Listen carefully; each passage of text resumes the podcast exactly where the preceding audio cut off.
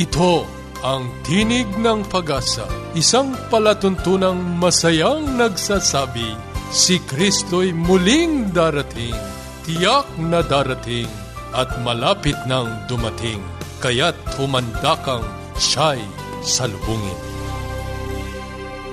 Kayo'y sumusubaybay sa Tinig ng Pag-asa, ang programang hatid sa inyo ng Adventist World Radio.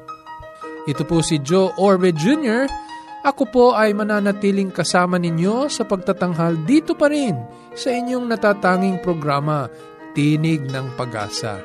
Samahan nyo kaming muli sa loob ng kalahating oras sa pagtuklas at pagtalakay ng mga sipi ng pag-asa mula sa aklat ng buhay.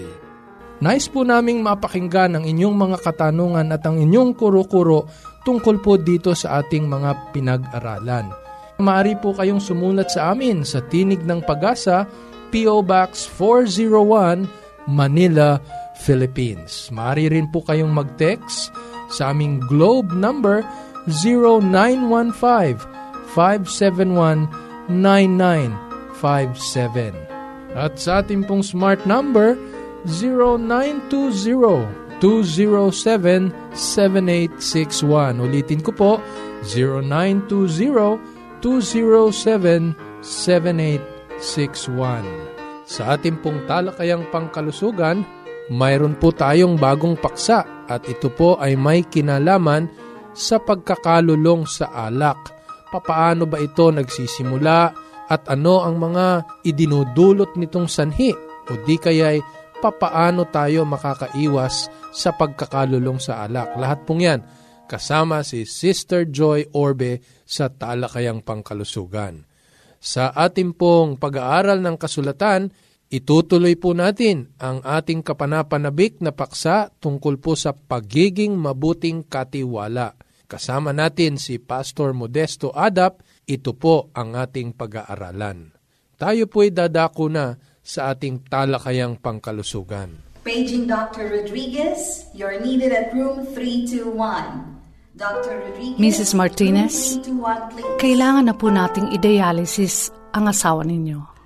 New outlook and a healthy lifestyle makes a big difference. Adventists care. Ang pag-inom ng alak ay pangunahing dahilan ng mga aksidente sa trapiko at kalsada. Ito ay pangsyam na kadahilanan ng kamatayan sa mundo. Ang alak ay pumapatay ng humigit sa isang milyong tao taon-taon. Ito ay dahilan din ng maraming mga sakit ng tao. At alam niyo po dahil dito, ating talakayin sa ating talakayang pangkalusugan upang matulungan tayong magpasya talaga bang mabuti o masama ang malulong dito sa bisyo ng pag-iinom ng alak. Ang alcohol addiction ay isang pangmatagalan na kondisyon kung saan ang katawan ay physical at emotional na natatali dito sa gawaing ito. Nawawala na ang kontrol sa pag-iinom kahit ito ay naging dahilan ng mga problema sa kanilang mga relasyon, sa kalusugan, sa trabaho, at kahit sa mga finances o pamimera, maaring sa pamilya o sa sariling mga pasya tungkol sa paggamit ng pera. Nilalang ng Panginoon na ang katawan ay mag-convert ng pagkain at ng inumin upang gamitin na energy sa paggawa ng maayos. Ang alkohol o alak ay nagsisira nitong normal na mekanismo ng katawan. Sa utak, sinisira nito ang normal na pakikipag-ugnayan ng mga nerve fibers. Ang malungkot pa, kung kasama ng kulang sa bitamina, ang masamang epekto ng alak ay nagiging dahilan na namamatay ang mga nerve cells. Ang utak ay nagsishrink o lumiliit at ang chemical na dala nitong pag-iinom ay inaapektuhan ang gawa ng utak. Ang pag-iisip, ang pagsasalita, at paraan ng pananalita Pati na rin ang koordinasyon ng muscles ay apektado.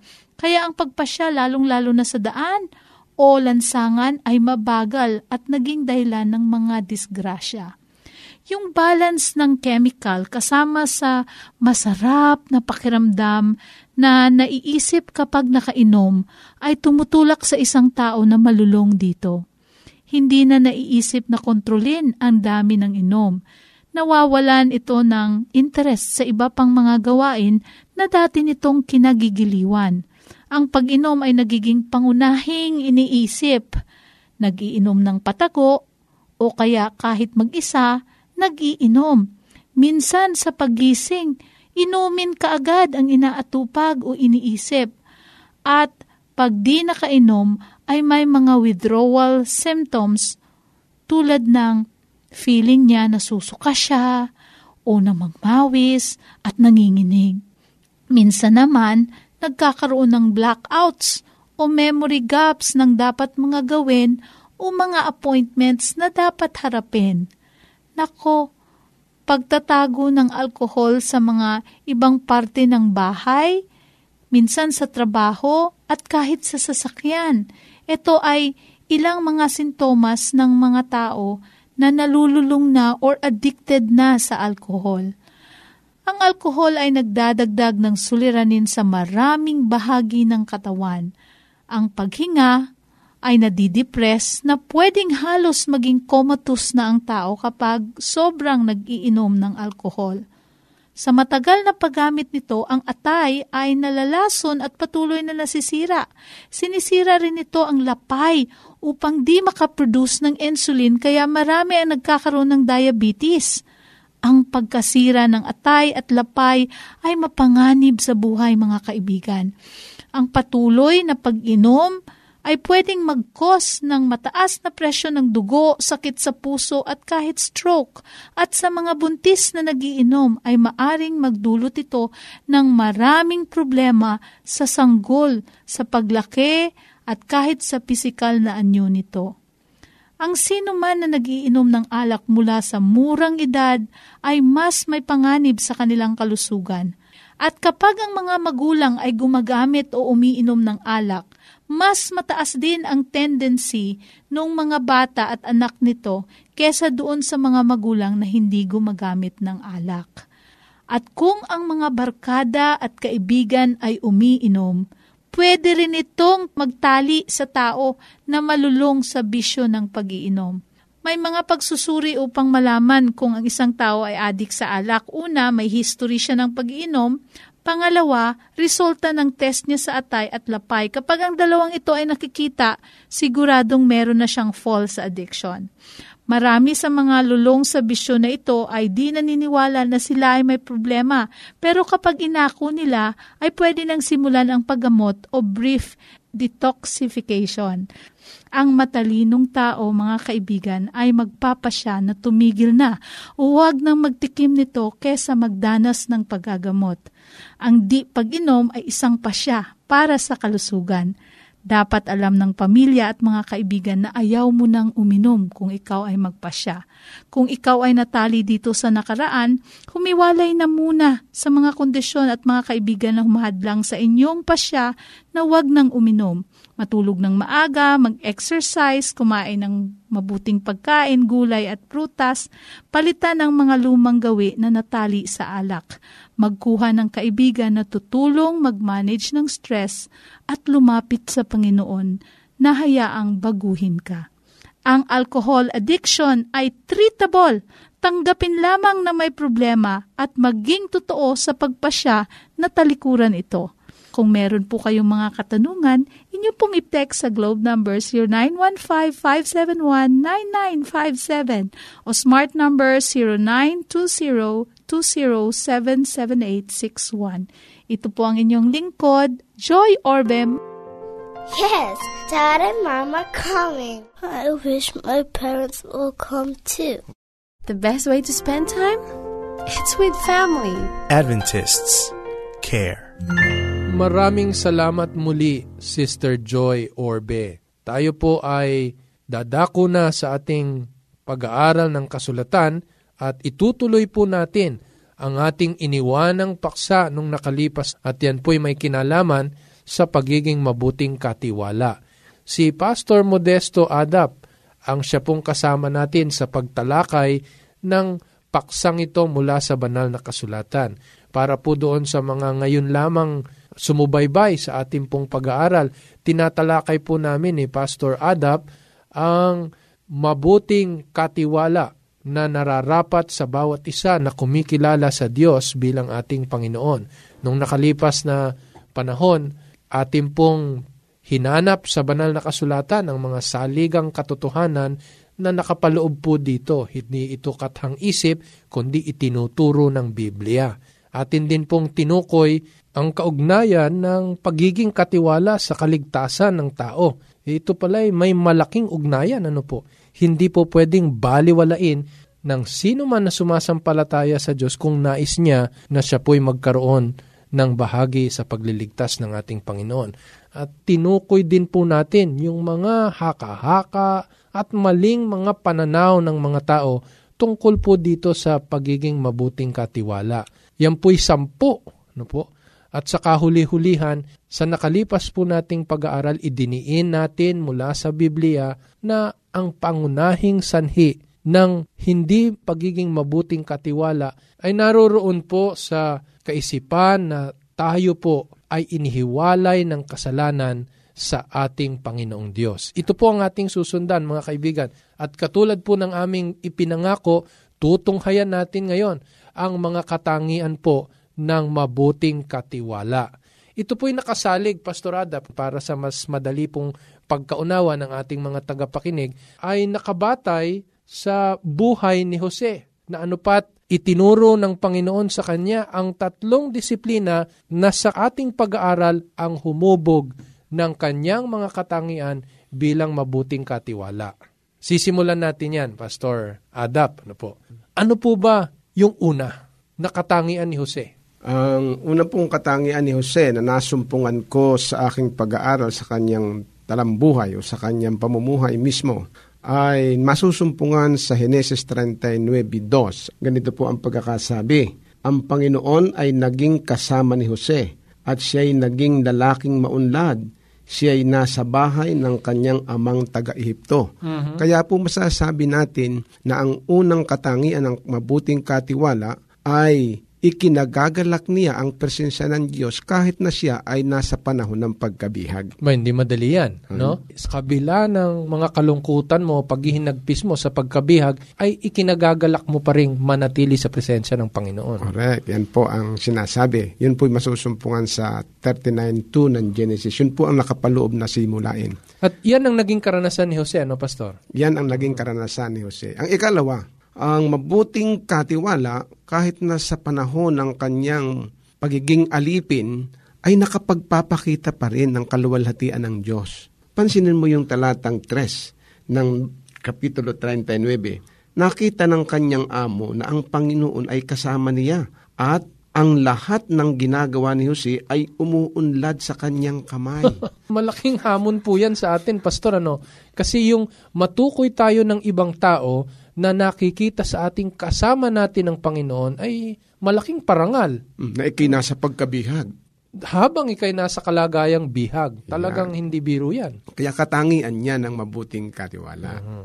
Ikatlo, nakatangian ng mabuting katiwala. Sinasabi dito, ang mabuting katiwala kahit na nasa pagiging alipin ay maaaring makahubog ng pagkatao ng iba. Uh-huh. Ibig sabihin, nakaka-impluensya pa ng iba. Nakaka-impluensya pa ng iba. Tinan mo ang sabi ng talata sa verse 4, sa talatang 4. Kaya't nakatagpo si Jose ng biyaya sa paningin niya at ginawa niyang kanyang katulong. Hmm? Ginawang katulong nung oh. Ipinamahala niya kay Jose ang bahay niya at lahat ng mga pag-aari ay inilagay sa kanyang pangangasiwa. Grabe, no? Grabe. Ay, ano yan? Kanang kamay. No? Kanang kamay at saka noon mo lang siya nakita, ay ipinagtiwala mo na. Oo. Maging nasa kahirapan siya. Kaya hindi po malayo yung sinasabi ng isang mambabatas na hindi dapat maging hadlang ang kahirapan sa ating pagunlad. Kasi Tama. si Jose ay umunlad sa pagiging katiwala mm. kahit na po siya ay nasa pagkaalipin. Tama po. Ang ikapat po ay ito naman. Ang mabuting katiwala kahit na siya ay nasa pagkabihag ay mapagkakatiwalaan at halos kapareho yun ng una. Uh-huh. Kahit na nasa pagkabiyag, ikay mapapagkatiwalaan. Alam mo nung isang araw, nabalita sa radyo, yung mabuting janitor sa... Yung para- nagbalik ba yan ng pera? Oo, yung Oo. nagbalik ng pera. Tamo, Pinoy yun, Pastor. Pinoy yun. Pinoy. Pero ang matindi nun, ibinalita din yung kung gaano siya kahirap. Oo. Pero pinalaki siyang dinisiplina siya sa pagiging matapat. Napakaganda pong isipin nito no na yung ating pong paggawa, yung ating ugali eh hindi doon sa yaman o hirap natin kundi ito po ay talagang katangian na ipinagkaloob ng Panginoon. At kahit nasa gitna ng mga pangangailangan, pwede palang ikaw ay katiwatiwalang tao. Oo, hindi ko alam pastor ano, pero ako po kasi eh, may mga maliliit na anak eh. Eh syempre hindi namin maiwasan na maraming mga bagay-bagay na dapat naming intindihin. Kami po'y kumukuha ng makakasama sa bahay para tumulong sa amin. Napakahirap humanap ng katulong, pastor. Tama. Pero kapag ka nakasumpong ka ng katulong na katulad ni Jose, may pagtitiwala mo pati Yan ang ang buong ibig bahay kong mo. sabihin. Totoo yon. Kaya ito talaga'y natatanging katangian ng isang mabuting katiwala. Kaya diyan pumapasok ang kahalagahan ng pag-aaral ng pagiging katiwala. Mm. Yung buo, yung comprehensive na pag-aaral. Kasi hindi ito tumutukoy sa pera lamang. Ito'y talagang dinidevelop ang tao na maging... Paraan kati- ng pamumuhay. Correct. Maging katiwa-tiwala. Yung kahit hindi ka nakikita, yung tinatawag na integridad, ito ang nakay Jose. eh. Yung integridad eh, kahit hindi siya nakikita, ginaganap niya yung nararapat, yung mabuting ugali ng katiwala. Sa makatuwid, ang pinakamabuting hakbang para sa pagkakaroon ng mabuting lipunan ay hindi ang paglalagay ng mga batas marahil, kundi ang pagde-develop sa puso at pagkatao ng tao. Oh, magandang pananaw yan. Kinakailangan natin ang mga mamamayan na kahit na nasa gitna ng mga tukso ay nananatiling matapat, di ba? Mhm. Amen. Napakaganda pong pananaw yan. Ikalima, ang mabuting katiwala ay malaking pagpapala kahit na saan siya masumpungan. Mhm. Ayan. Yan ang sabi sa Genesis 39.5. Ito ang sabi, Mula ng panahon na si Jose ay pamahalain sa kanyang bahay at sa lahat ng kanyang pag-aari, pinagpala ng Panginoon ang bahay ng taga-Ehipto. Ang pagpapala ng Panginoon ay dumating sa lahat ng kanyang pag-aari sa bahay at sa parang. Hamakin mo ito, Pastor. Yung mga taga-Ehipto'y pinagpala dahil sa presensya ni Jose na isang tapat na katiwala. Yan ay isang tao sa buong bayan ang pinag-uusapan natin dyan. Hindi lang mga tribo yan o mga angkan, ano, kundi buong bayan ng Ehipto ang pinagpala sapagkat si Jose naging mabuting katiwala. Tama. Yun ang napakagandang aral na ating matututunan na ikaw pala, napakaganda ng magiging impluensya mo kung ikaw ay matapat sa buong Barangay, Barangay. pamayanan, eh, kahit siguro sa loob ng tahanan, ano pastor, kung ikaw lamang ang mananampalataya ng Diyos at nakikita sa iyo ang pagiging mabuting katiwala, hindi maiwasan na magningning itong impluensya mo maging sa mga kasambahay mo. Oh, pero may nakakatakot ding bagay yung kabaligtaran. Mhm. Di ba? Sa kabaligtaran naman, kita mo bang si Hunas eh, ipinatapon? Napakahirap kaya noon. Yung palang hindi mabuting katiwala ay nagdadala ng panganib sa mga kasama. Ibig sabihin, kung mabuti kang katiwala, malaki ang pakinabang ng mga tao sa paligid mo. Kung hindi ka mabuting katiwala, malaki rin Panganib ang panganib na ng mga kasama mo. Oho. Magandang pananaw to. Okay, kaya ngayon, napakabuting ito'y ating matutunan. Ang ikanim na katangian ng mabuting katiwala. Ang mabuting katiwala, gagawin ang kanyang pinakamabuti para magampanan ang mga bagay na ipinag-uuto sa kanya. Mhm. Mhm. Gagawin niya ang pinakamabuti. Hindi yung pwede lang, kundi yung pinakamabuting nararapat. So ang sabi dito sa 39.5 pa rin, mula ng panahon na si Jose ay pamahalain sa kanyang bahay at sa lahat ng kanyang pag-aari, pinagpala ng Panginoon ang bahay ng taga-Ehipto. Kaya dapat talagang kung ano ang ibinigay sa ating pagkakataon, eh pagsisikapan nating gampanan ito ng may buong kahusayan.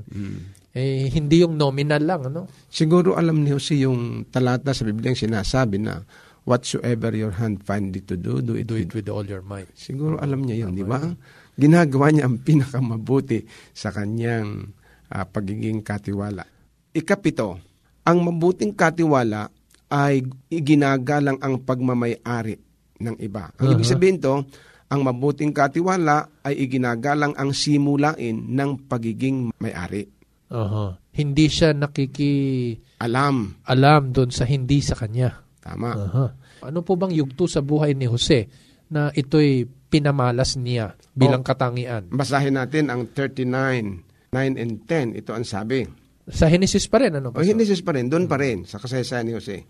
Walang sino mang dakila kaysa akin sa bahay na ito. Walang anumang bagay ang ipinagkait sa akin maliban sa iyo, sapagkat ikaw ay kanyang asawa. Paano ngang magagawa ko itong malaking kasamaan at kasalanan laban sa Diyos? Teka, teka muna. Ano bang nangyari dito, Pastor? Ano pat sinabi niya ito? Ano bang nangyari dito? Ay, kasi, alam mo, si Joseph ay tall, dark, and handsome. Matipuno. Matipuno, sa magandang natin. lalaki Oo. kasi siya. Naging kaakit-akit siya Oo, tama, kay Mrs. tama. Potiphar. Oo. Ay di ngayon, sapagkat si Mrs. Potiphar ay walang kasama sa bahay. Na asawa ng kanyang Panginoon. Oo, naasawa ng kanyang Panginoon. Eh ngayon, i niyayaya si Jose, nasipingan siya. Aha, aha. Araw-araw, sinasabi ng Biblia, araw-araw, pero si Jose tumatanggi.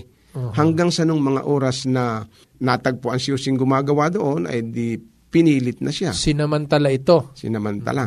Itinuring si Jose na isang bagay marahil, tapos siya'y hinila sa damit at nahubaran si Jose. Aha. Kaya ang katawiran ni Jose, eh paano nga magagawa ko? ito? Diyan niya sinabi yung mga salitang yan. ano? Yan. Sa verse 10 ito sabi, kahit nakikiusap siya kay Jose araw-araw, ay hindi siya pumayag na siya'y sumiping o makisama sa kanya. Aha, aha. Oh, araw-araw. Bakit? Sapagkat kumikilala siya doon sa simulain na yung hindi kanya ay hindi niya pakikialaman. Yan. Tama yun. Kagaya nung janitor doon sa airport. Oo. Alam niya yung hindi kanya, kaya hindi niya pinakikialman. Oo. Kaya itinuring niya na dapat na maibalik. Mm, Nakakalungkot ngayon eh, kung minsan ang mga balita eh, ang pinakikialman eh, yung hindi sa kanya eh. Totoo yun. Alam mo, Pastor, merong bansa dito sa Asia na kahit na maiwanan mo yung iyong kasangkapan, Mhm. eh pagkatapos ng ilang panahon, mababalikan mo't naroon pa rin. Oh. Sana ganun din ang Pilipinas natin. ano? Napakaganda naman nun. Oo. So yan ang napakaganda sa buhay ni Jose. Hindi niya pinakikialman ang hindi sa kanya. Ikawalo, ang mabuting katiwala kahit na nanganganib ay gagawin ang kanyang tungkulin. Aha. Kahit na nanganganib, ang sabi sa 39.11, Subalit isang araw nang siya'y pumasok sa bahay upang gawin ang kanyang gawain at walang sino mang tao sa bahay. Aha. Kita mo ha, katatapos lamang nung siya'y hilahin. Aha. Eh, nandun pa rin siya. Hindi siya natatakot na lagi siyang hinihilan. Walang sino man dun kundi si Mrs. Putipar, sabihin natin, mapanganib yon Sapagkat ang sabi ng Biblia, ang taong patutot ay mapanganib na balon. Ay itinuturing yun ng Biblia. At hindi ka dapat manatili kung saan Mm, doon mapanganib. O sana o hindi na lang siya pumunta doon. Kung ako yun, hindi na lang ako pupunta. Sapagkat hindi ako mabuting katiwala marahil. Pero si Jose, sapagkat mabuti siya, may tungkulin siya. Kaya kahit na nanganganib ang kanyang buhay, baka siya ay matukso, ay ginagawa niya ang kanyang gawain. Hindi biro yan. Ano po? Talagang napakabuting katangian yan. Kung minsan tayo ay kumukuha ng mga gwardya, kumukuha tayo ng mga katulong, minsan eh, nanganganib ang kanilang buhay dahil sa kalagayan ng kapaligiran. Yung matapat na katiwala, hindi umaalis. Pero yung hindi matapat, eh, nagdadahilan ng ibang dahilan para makaiwas dun sa panganib. Mhm. So, ang ika siyam, ang mabuting katiwala ay alam niya kung papaano pigilin ang kanyang dila. Aba, ay talagang yan po ay hindi natin kayang gawin sa ganang atin. Imposibleng magawa natin yan. Yan ang isang katangian na kinakailangan ng marami. Aha. Sapagkat alam mo ang marami ngayong problema sa mga bahay, sa mga magkakapit bahay, sa loob ng iglesia at mismo sa barangay ay yung mga dahilan sa mga dilang hindi napigil. Oo. Kasi magagawa lamang natin yan kung ang Panginoon, ang kanyang kapangyarihan, ang kanyang biyaya na bubuhay sa atin. At saka, kung isusuko natin ang ating sarili sa Kanya. Tanong mo ang sabi ng talata sa 11 to 19, medyo mahaba ito.